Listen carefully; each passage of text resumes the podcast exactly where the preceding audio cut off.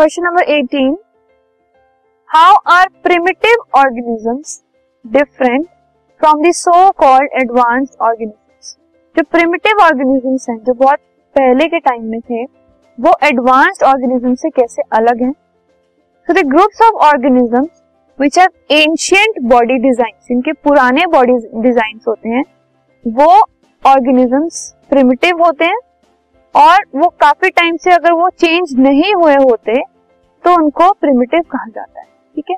So organisms group of organisms पुराने body design के साथ और जो आने वाले टाइम में चेंज भी नहीं हुए उनको प्रिमिटिव कहा जाता है।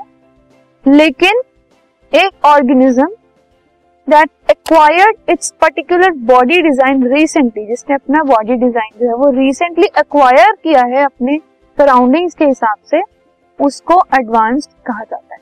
सो so, एडवांस्ड में और प्रिमिटिव में क्या फ़र्क है? एडवांस में न्यू बॉडी डिज़ाइन होता है और प्रिमिटिव में old body design this podcast is brought you by hub hopper शिक्षा अभियान अगर आपको ये पॉडकास्ट पसंद आया तो प्लीज़ लाइक शेयर और सब्सक्राइब करें। और वीडियो क्लासेस के लिए शिक्षा अभियान के यूट्यूब चैनल पर जाएँ।